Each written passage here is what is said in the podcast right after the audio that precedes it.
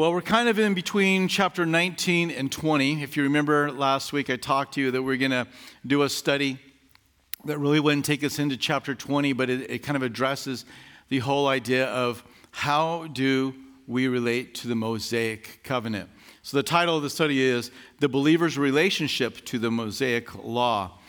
And I put Exodus 20 because it's in Exodus 20 that we actually begin to get the first elements of the Mosaic Law, which are the Ten Commandments. And we'll talk a little bit about them this week, but not a whole lot because when we get into chapter 20, obviously, we'll um, go through. Today is very much a topical type of a Bible study. So, usually, we're reading some scripture verses as we make our way through a book, and we're um, kind of tearing those apart and understanding them, applying them to our lives. Today, uh, this is a study that's going to talk about, again, this idea of the believer's relationship to the Mosaic Law. I think it's vital. I know that it's vital for us to understand how we are to interact with it because failure to know can lead us often to legalism Failure to do this can lead us down a path that um, takes us far from the Lord. You're like, how in the world? I, I have just, I have seen it happen. I know some of you are living um, in situations where you are dealing with this or have dealt with this. But you know, when people start to go back into the Mosaic law, often it begins with something um, no more. And I'm not saying it always goes down this path, please understand me. But it begins often with just an interest in these things. And after the interest it begins to be i'm going to keep it uh, you know just for myself. And then you begin to feel better about yourself over others. And now you begin to boast in what you're doing. And then you begin to condemn others. And the next thing you know this is a, you know the process is now now you don't even know if you believe paul anymore and the writings of paul. Because Paul really is going to hit the whole, we're not under the law. So then people begin to push back on Paul. Well, maybe not everything Paul said was inspired. And then it's, then it's like, well, you know, maybe the New Testament is inspired. I don't know if I believe in the deity of Jesus. You know what? Maybe he was a false prophet. And you're like, how in the world? Well, it just happens. Believe me, it does. And we've had, um, you know, our hearts broken as we watch some people walk down this path. The New Testament warns us about this. So, we're about to start a study going through the Mosaic Law. And um, while I'm happy to teach it because it's the Word of God, we need to know how we should relate with it. And how, what, what parts do we obey, or do we not obey any parts of the law? And what about the Ten Commandments? Do we keep some of the Ten Commandments, but not all of them? Or do we not, are we not under any of the Ten Commandments? What these are some of the questions I, I hope to answer. Now, I'm going to kind of apologize, but it's planned out. I did my study this way, so I don't know how much of a sincere apology it is. I'm going to pepper you with scripture verses. I mean, I, am like, you've ne- I've never, in any Bible study you've ever done, given this many cross references. I'm telling you right now. And here's the reason why.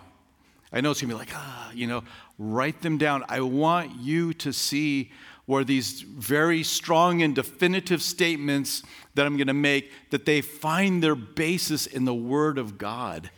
And I'm not just coming up with them on my own.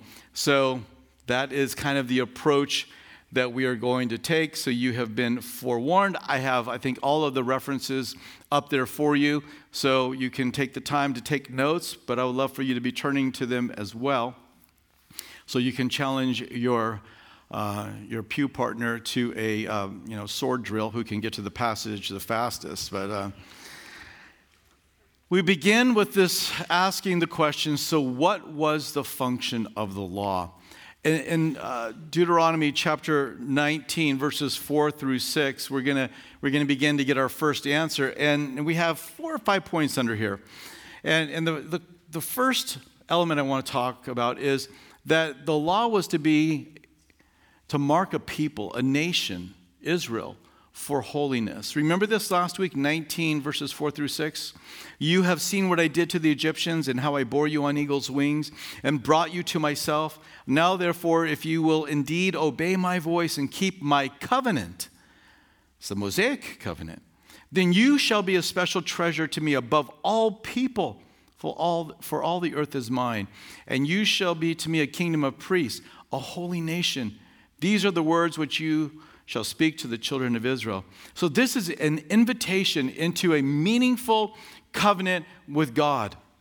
And he is saying, I want you to be a holy nation.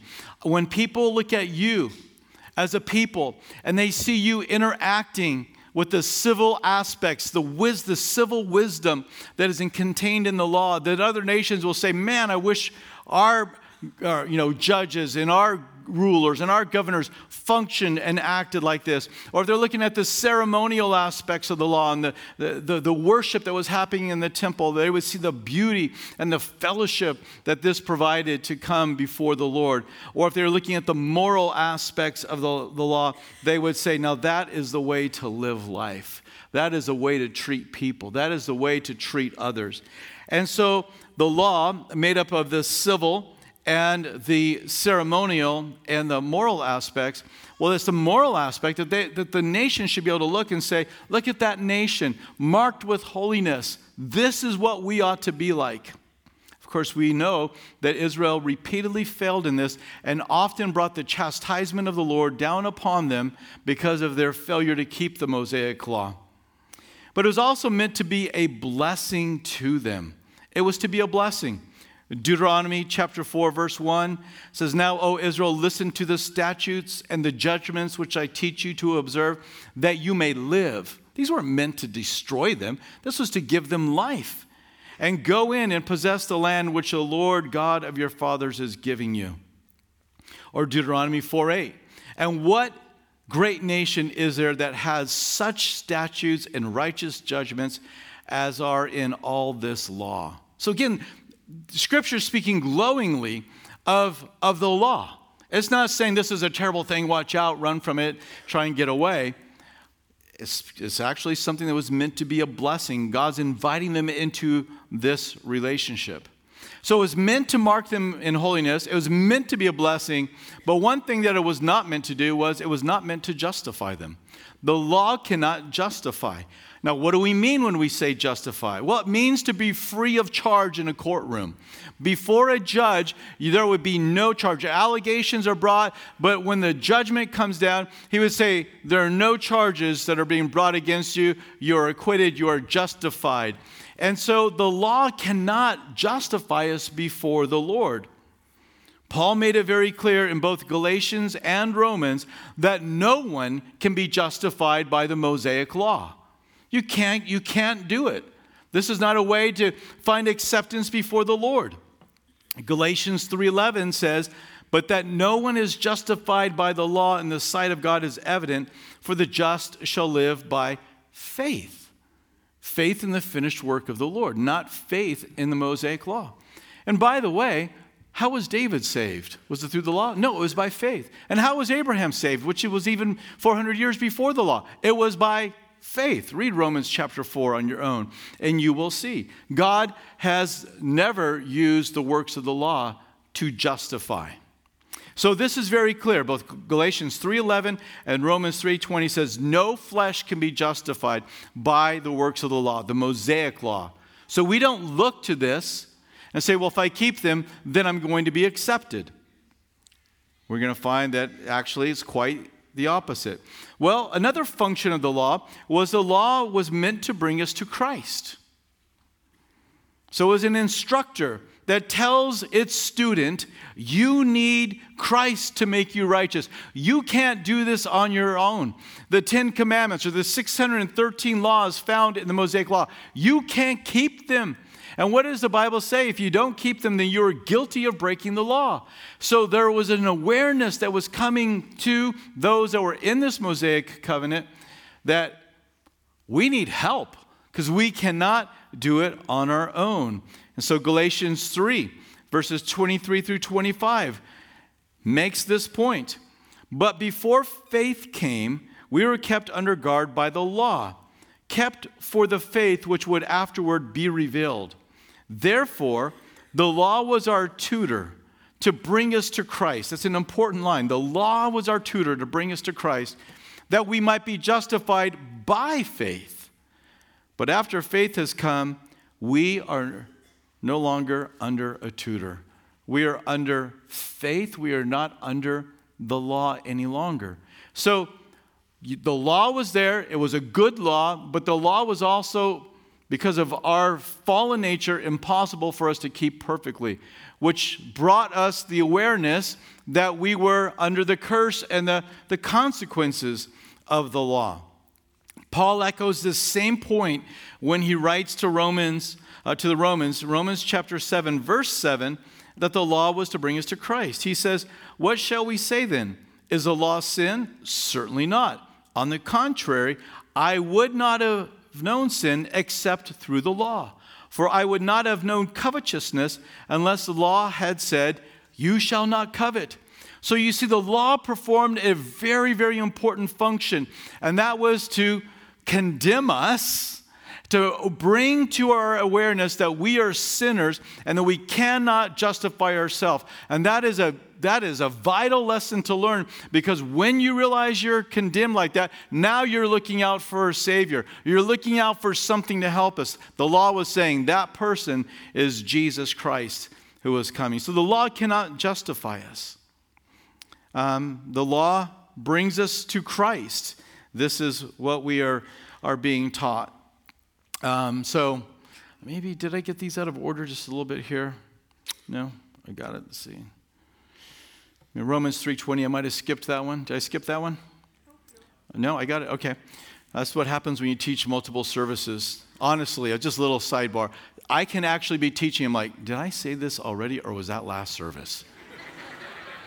That's true. It happens all the time. And so, yeah, it's just like I have these little conversations going on while I'm talking. You think I'm fully engaged, but my brain is doing all kinds of stuff up there.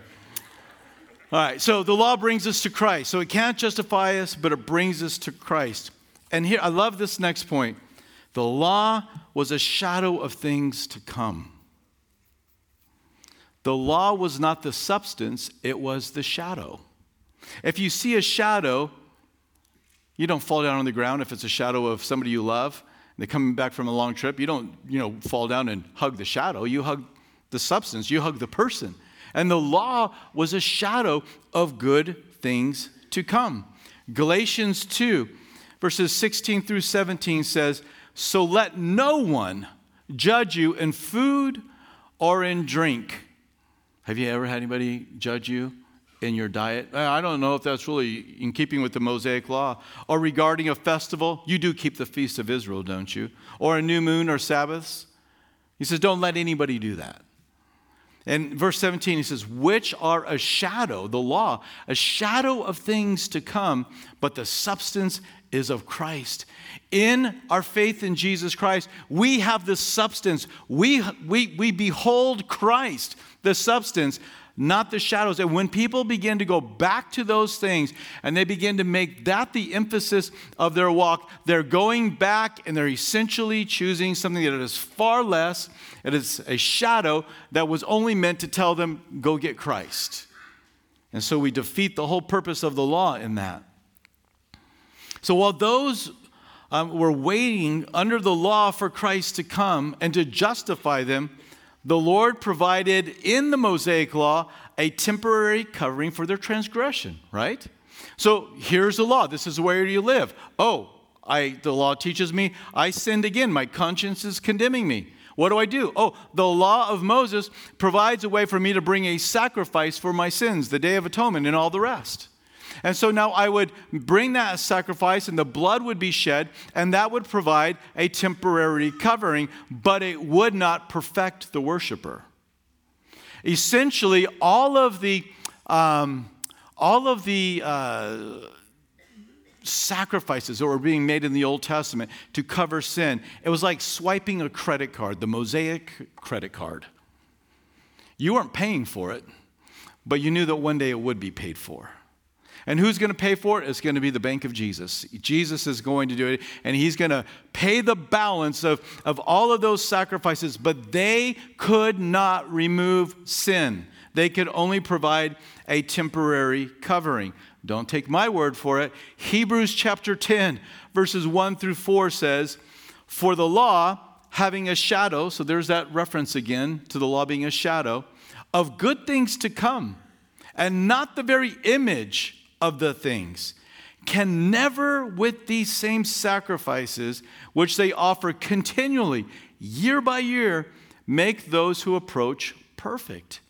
For then they would not have, then they would not have ceased to be offered. For the worshippers, once purified, would have had no more consciousness of sins. But the, in those sacrifices, there is a reminder of sins every year. And here it is, verse 4 For it is not possible that the blood of bulls and goats could take away sins, it could only provide a temporary covering. Can you see that? It's a shadow. Yeah, here's the law, you must keep it. Well, but the substance hasn't come yet. Well, I've got a shadow that will help you until the substance comes. And you'll make these sacrifices. And you, you, you, know, you're, you're borrowing it, if you will. It's on credit, it's in faith of what the Lord's going to come to do. And one day, all of those who worshiped in faith, coming and offering those sacrifices, um, and having that temporary co- uh, covering would cash in on the substance when Christ came, even though they had they had believed in the past and maybe were dead and gone, they still would find that covering, uh, me, that perfect sacrifice in Jesus being imputed to them. A few more verses down, just down to verse 11. Hebrews 11, uh, 10, verses 11 through 14 says, And every priest stands ministering daily and offering repeatedly the same sacrifices. So, worshiper after worshiper after worshiper under the Mosaic law was coming in every day, every day, all day long. But look at this phrase in verse 11, which can never take away sins. Those that want to go back to the Mosaic law, they go back to a, forgive, to a system that cannot forgive them. And you know they're going to keep running that Mosaic credit card, but Bank of Jesus is not going to come in because they're not receiving him that the law is pointing to. Verse 12, but this man, after he had offered one sacrifice for sins forever, sat down at the right hand of God. From that time, waiting till his enemies are made his footstool. Verse 14, for by one offering he has perfected forever you perfected forever those who are being sanctified. So the law was a shadow of things to come. The sacrifices were there, and they provided a legitimate, God ordained, temporary covering for their transgressions against the law, because the law condemned them. But it was all looking forward to the image or to the substance that would come that the law was pointing to, and that is to Christ. So the Mosaic law was given to Israel as an example, not just for themselves, but to the whole world, that they were unable to justify themselves apart from Christ. And so the point I'm making here is we already established that they could not be justified, but they became the example for the whole world. So Romans 3:19 says, "Now we know that whatever the law says, the Mosaic law, it says to those who are under the law, that every mouth may be stopped, and here it is, and all the world may become guilty before God. So all the world looks at Israel under the Mosaic covenant, and we see that they failed and that they were guilty. And all of our mouths are stopped in saying, we can justify ourselves. We can be good on our own and make it. So the law spoke to both those that were under the law and to those that were looking at this nation that was meant to be a holy nation, saying, We're all guilty. And so, really important stuff here. Um, William MacDonald says God tested Israel under the law as a sample of the human race, and Israel's guilt proved the world's guilt. Again, referencing Romans 3:19. So let's think about this. What is the Lord's attitude towards the law of Moses?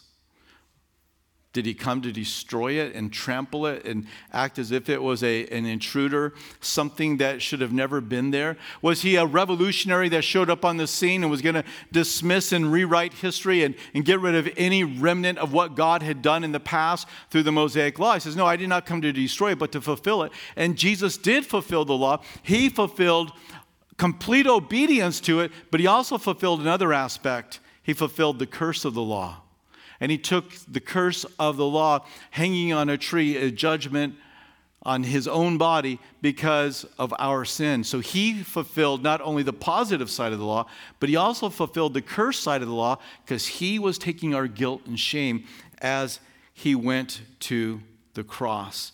Such an important thing for us to understand. Ephesians 2 14 through 16, and I'm going to read this from the New Living Translation. It clearly states, however, that the law is abolished. It's abolished, it is, it's a system that's come to an end, but Jesus was not despising the progressive revelation of God. I know that that little phrase right there probably bothers some of you the progressive revelation of God. But uh, this is what I mean by it. Not that God's always changing his mind, I don't mean that. What I mean is, God knew what he was going to do from the very beginning. Genesis chapter 3 uh, the seed of the woman is going to come and crush the head of the serpent, the curse will be broken. But that's a little bit of information. That's not a lot of information. And over time, we get more and more information. God reveals more and more. It's not that He's changing His mind, but He's revealing what He's already determined to do. It's not a change of plan. Don't think of it that way, or in the political sense of being a progressive. It's just that there was a unveiling of the revelation that God had. But it, although He did not trample the old system, as something that should have never been, he did abolish it. So let's read Ephesians 2 14 through 16. If you want a clear passage that says the law is done, well, verse 15 is going to give it to you. For Christ himself has brought peace to us. He united Jews and Gentiles into one people when, in his own body on the cross, he broke down the wall of hostility that separated us. Here it is. He did this by ending the system of law with its commandments and regulations. That is a very clear, definitive, easy sentence to understand.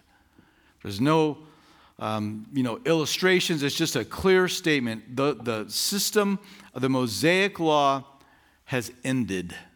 And it ended because Jesus came and he um, went to the cross. We keep on reading. It says, He made peace between Jews and Gentiles by creating in Himself one new people from the two groups, together as one body.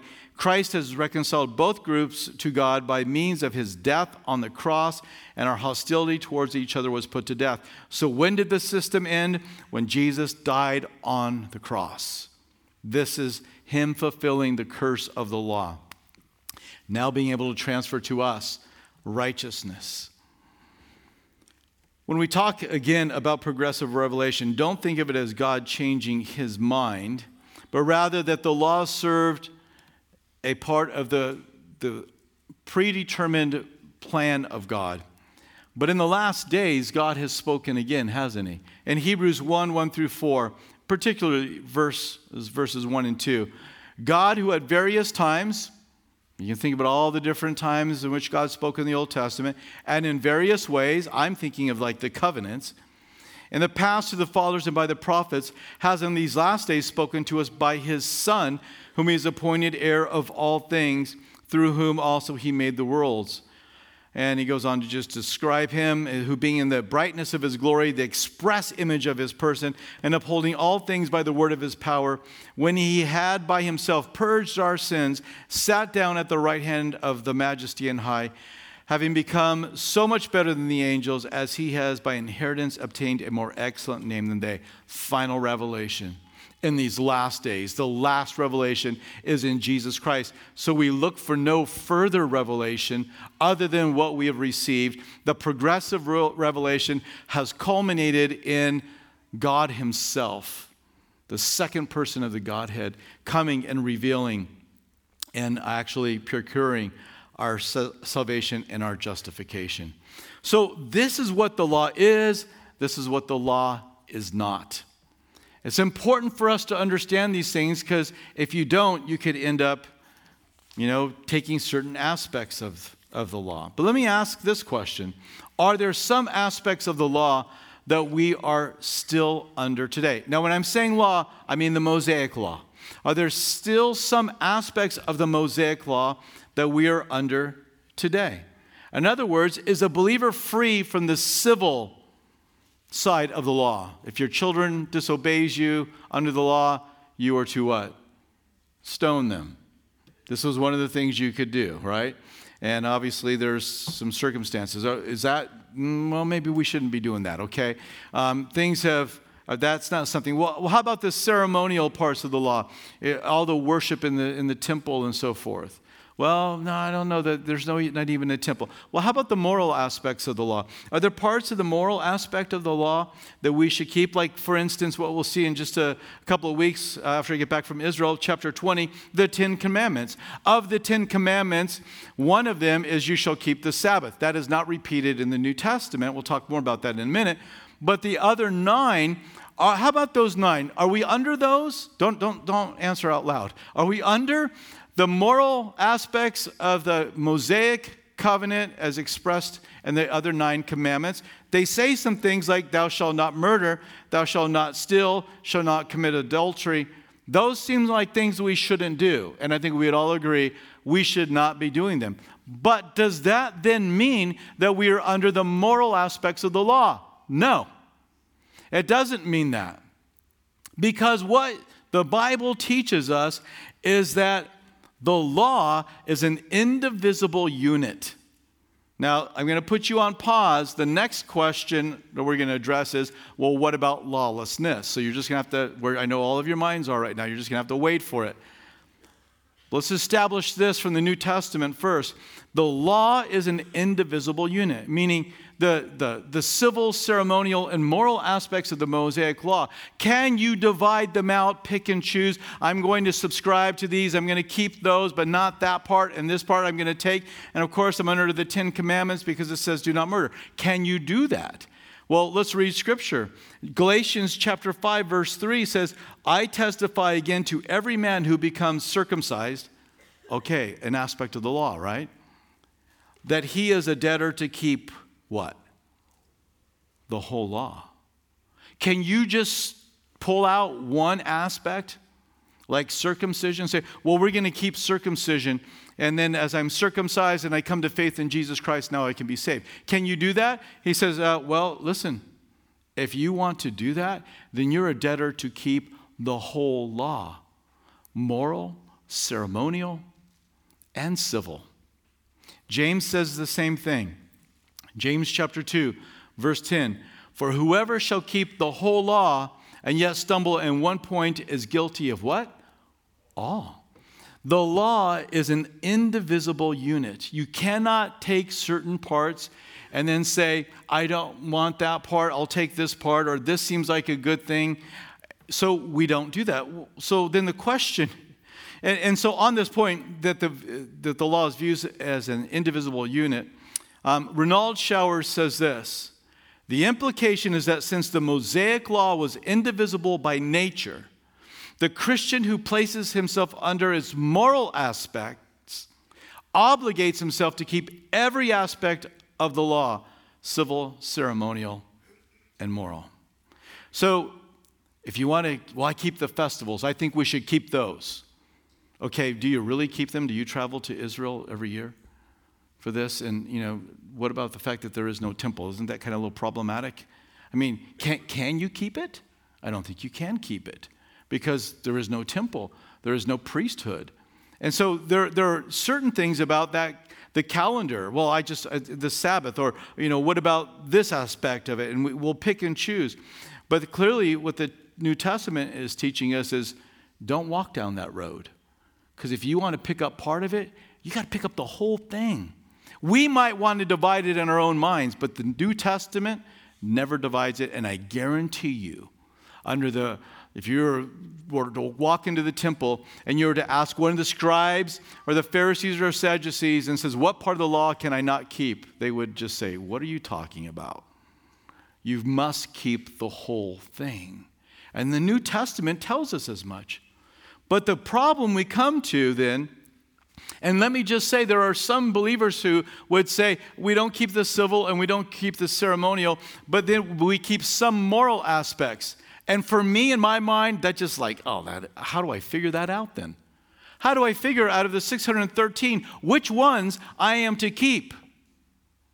And, and I think it, the answer is it is so much simpler. But I just want, in fairness, as I present this, to let you know some Bible believing Christians that are not trying to be justified by the law will make that argument that certain moral aspects of the law must be kept because if we don't keep the moral aspects of the law, then we become lawless, and God does not want us to be lawless. And who can disagree with that, that, that reasoning? But there's, there's a way to be lawful without being under the Mosaic law. Very simple. You, you'll quickly get this. Before the Mosaic law came here in chapter 20, was there any law that existed for the way man should live? Was there any sense of this is morally right, that is morally wrong? And the answer is absolutely. Even going back to the, to the earliest days, was murder wrong before the Ten Commandments said murder was wrong? What about Cain and Abel? It was clearly wrong. Um, what about adultery? Well, we can look at Abraham and Sarah and these interesting scenes with the, the Pharaoh and, the, and Abimelech they almost, well, they took her into the harem. They had almost, you know, gone to um, have uh, consummate the marriage and they were warned and this would have been a wrong thing. We can see places where stealing was wrong.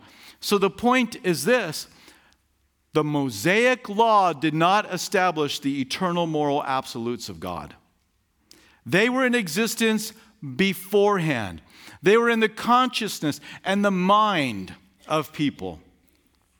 And so when we talk about lawlessness, it is not a problem, nor are we saying that we're not under the Ten Commandments, meaning we can go live however we want to, because God has always had an administration, always had a way by which He was communicating and holding mankind accountable to keep His eternal moral absolutes, which are for us, we look to the New Testament to tell us what those are.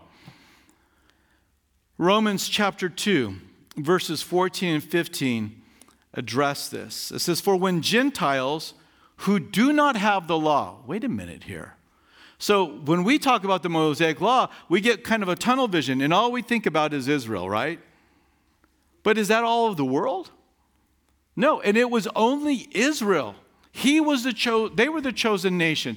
You alone are the people that are going to be under this covenant. And this is what Paul's saying in Romans 2:14. When Gentiles who do not have the law by nature do the things in the law, these, although not having the law, are a law to themselves, who show the work of the law written not on stone, where in their hearts, their conscience also bearing witness, and between themselves their thoughts either accusing or excusing them.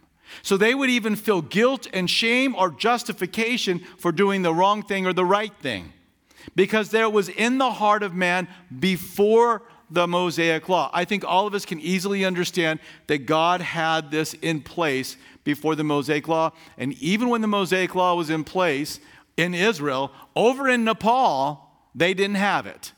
But yet there was this conscious awareness of the right thing and the wrong thing to do. So, the point simply is this the Mosaic law is not the only way by which God can administrate his eternal moral absolutes. So, it existed before the Mosaic law, it existed in other nations apart from the law while the law was in force, and today it still is in force but it is not administered through the law, it's administered through grace. John 1:17 says for the law was given through Moses, okay? Easy enough.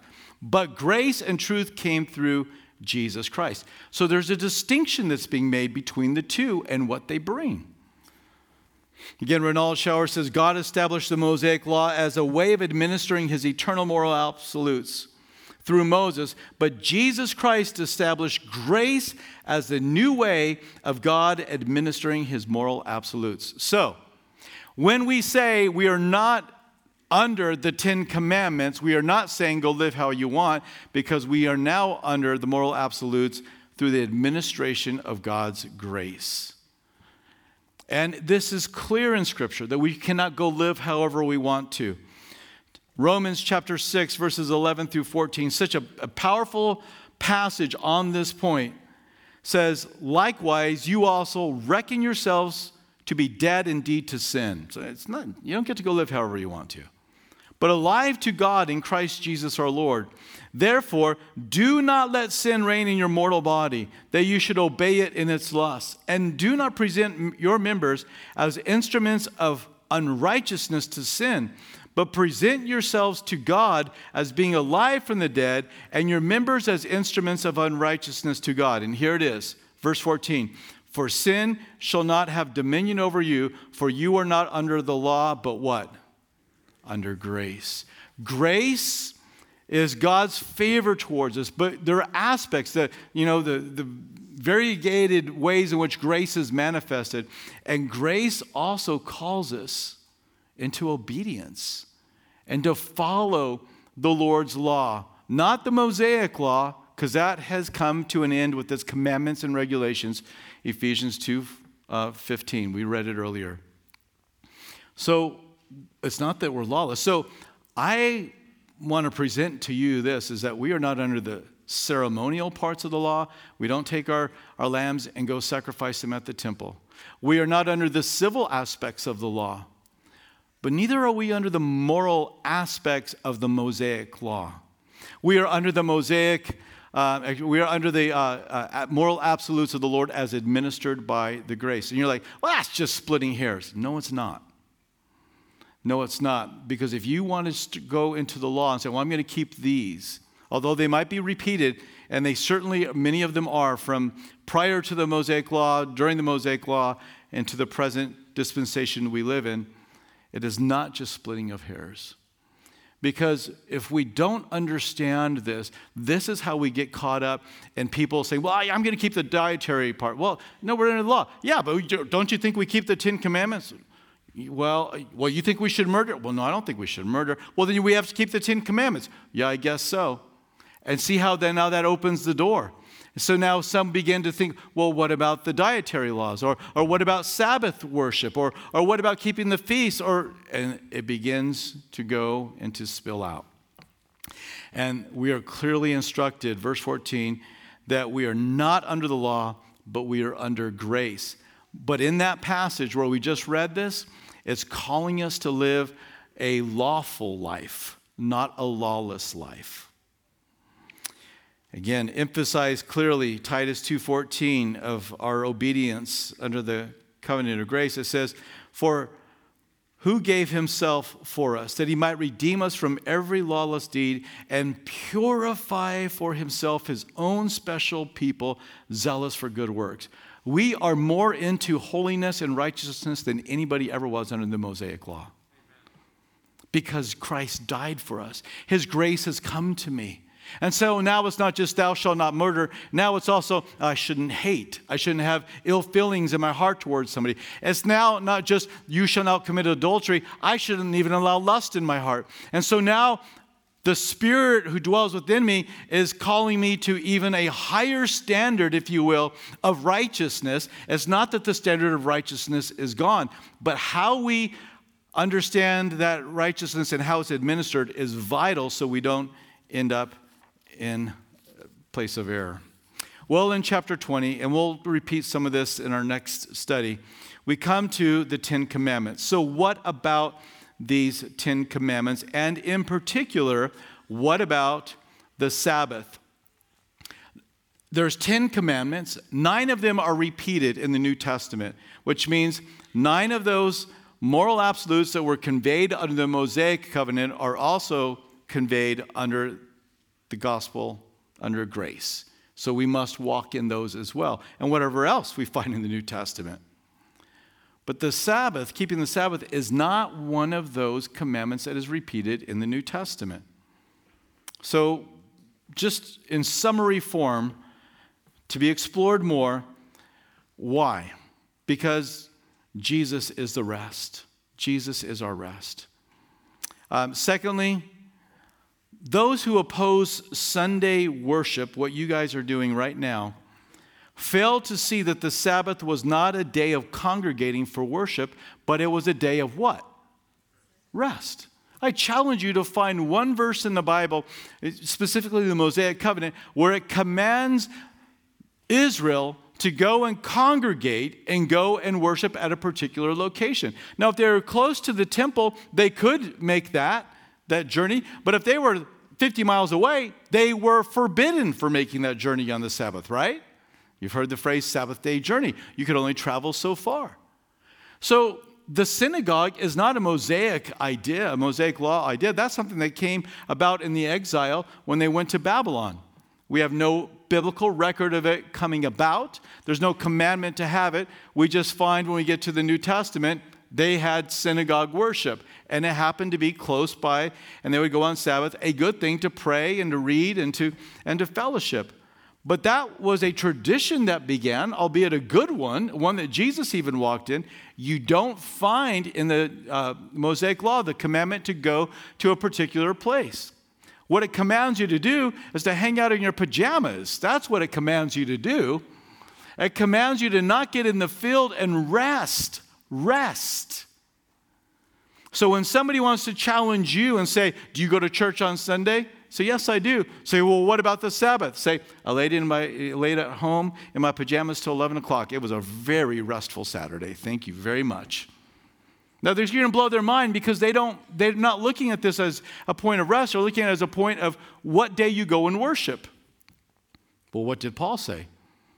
Go worship whatever day you want to, and don't judge another servant. So, again, reasons why. Um, the early church is recorded in the New Testament as meeting on Sunday. Again, there's no command to meet on Saturday. And Paul taught that we are free to worship whenever we want to. And Colossians 2 don't let anybody judge you in these things. So we've addressed briefly the question of the Sabbath, but really the entirety of our study shows us that we should not venture to put ourselves under any part of the Mosaic law that has been abolished, that has been taken away, because we are not under that. We are under grace. But if you think, aha, we get to go live however we want to, you don't understand what it means to be under grace. Grace is going to be more demanding, if you will, on how we live. Not for justification, that comes by faith. But now being justified, we live holy and righteous life. I am constrained by Christ to live for him. Galatians chapter 3, verses 10 through 14, and we are wrapping up here. Have one more major point and then a conclusion. But I got this verse, so this is the last reference. For as many as are of the works of the law are under the curse. Anybody want to go do that? For it is written, Cursed is everyone who does not continue in all things which are written in the book of the law to do them. But that no one is justified by the law in the sight of God is evident.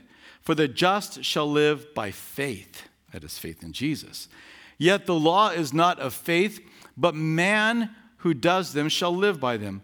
Christ has redeemed us from the curse of the law, having become a curse for us. For it is written, Cursed is everyone who hangs on a tree. That the blessing of Abraham might come upon the Gentiles in Christ Jesus, that we might receive the promise of the Spirit through faith. You do not want to venture back. So, the Mosaic covenant, what we're talking about right now, here beginning in chapter 20, is one of many covenants that God made. And I'll name five of them. I'm not, I'm not naming them all, but I'll give you five the Noahic covenant, the one that God made with Noah, the Abrahamic, the Mosaic, which we've just talked about, the Davidic, and the new covenant, the one that Jesus established when he died on the cross. Those are the covenants. And these covenants are these agreements between God and man that, have con- that can have conditions, that can have a limitation of time, that have unique signs associated with them. Like the Abrahamic covenant has the sign of circumcision, the Noahic covenant has the sign of the rainbow right? So you can look at these different one, um, different uh, signs that are associated. The new covenant is the cup of the new covenant that Jesus established at the Lord's Supper, which spoke of his shed blood. So whether you call it the cup of the new covenant or you talk about his shed blood, that's the sign of the new covenant. But of the covenants I've just named, only one of them is conditional, and only one of them has a shelf life. And which one is it? It's the Mosaic. Because the Abrahamic, the Noahic covenant, God's going to keep that for man all the way through the book of Revelation. He's not going to flood this earth again. And it's perpetual to all the generations. So we can see clearly as you compare these other covenants that some of them say this is perpetual for every generation. And as you read it, the terms of it, you see that it's unconditional. God's going to fulfill this no matter what man does. Now, there may be some temporary consequences, but the end result is God is going to fulfill it. And there's a sign. But with the Mosaic, it was clearly conditional and it was clearly limited. Not only can you look at the New Testament and deduce that, but in Ezekiel and Jeremiah, the prophets speak of a covenant that was to come. It was the new covenant that was to come, speaking and indicating that the old would pass away. So, as we wrap it up, the Mosaic covenant was a gracious invitation by God to Israel. The law was meant to be a blessing in all three facets of the civil, the ceremonial, and the moral instruction. But the law cannot save, and it was only meant to be a tutor that said, You need help. And his name is Jesus. The Mosaic law has been abolished by Jesus when he died on the cross. We are made righteous and forgiven of our sins in the new covenant, and the Holy Spirit dwells within us. This was instituted when Jesus died on the cross. Any attempt to return to the law requires and demands that you obey the whole thing. That is, you'll be condemned. You cannot pick and choose what parts of the law you want to keep and what part of the Mosaic law you want to uh, pick and choose because it's an indivisible unit.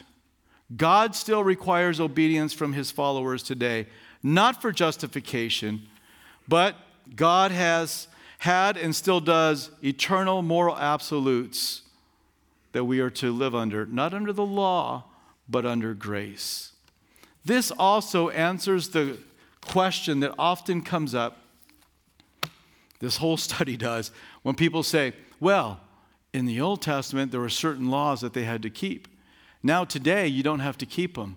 Did God change his mind? Who said they didn't have to keep them?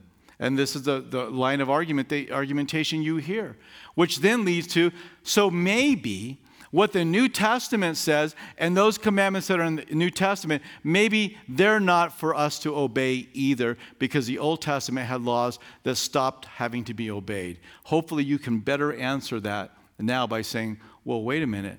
God, at different times and in different ways, has administered his moral absolutes before the law, during the law, and now after the law, and we go to one place, the New Testament, to find out what the rule is for us to walk in obedience and holiness.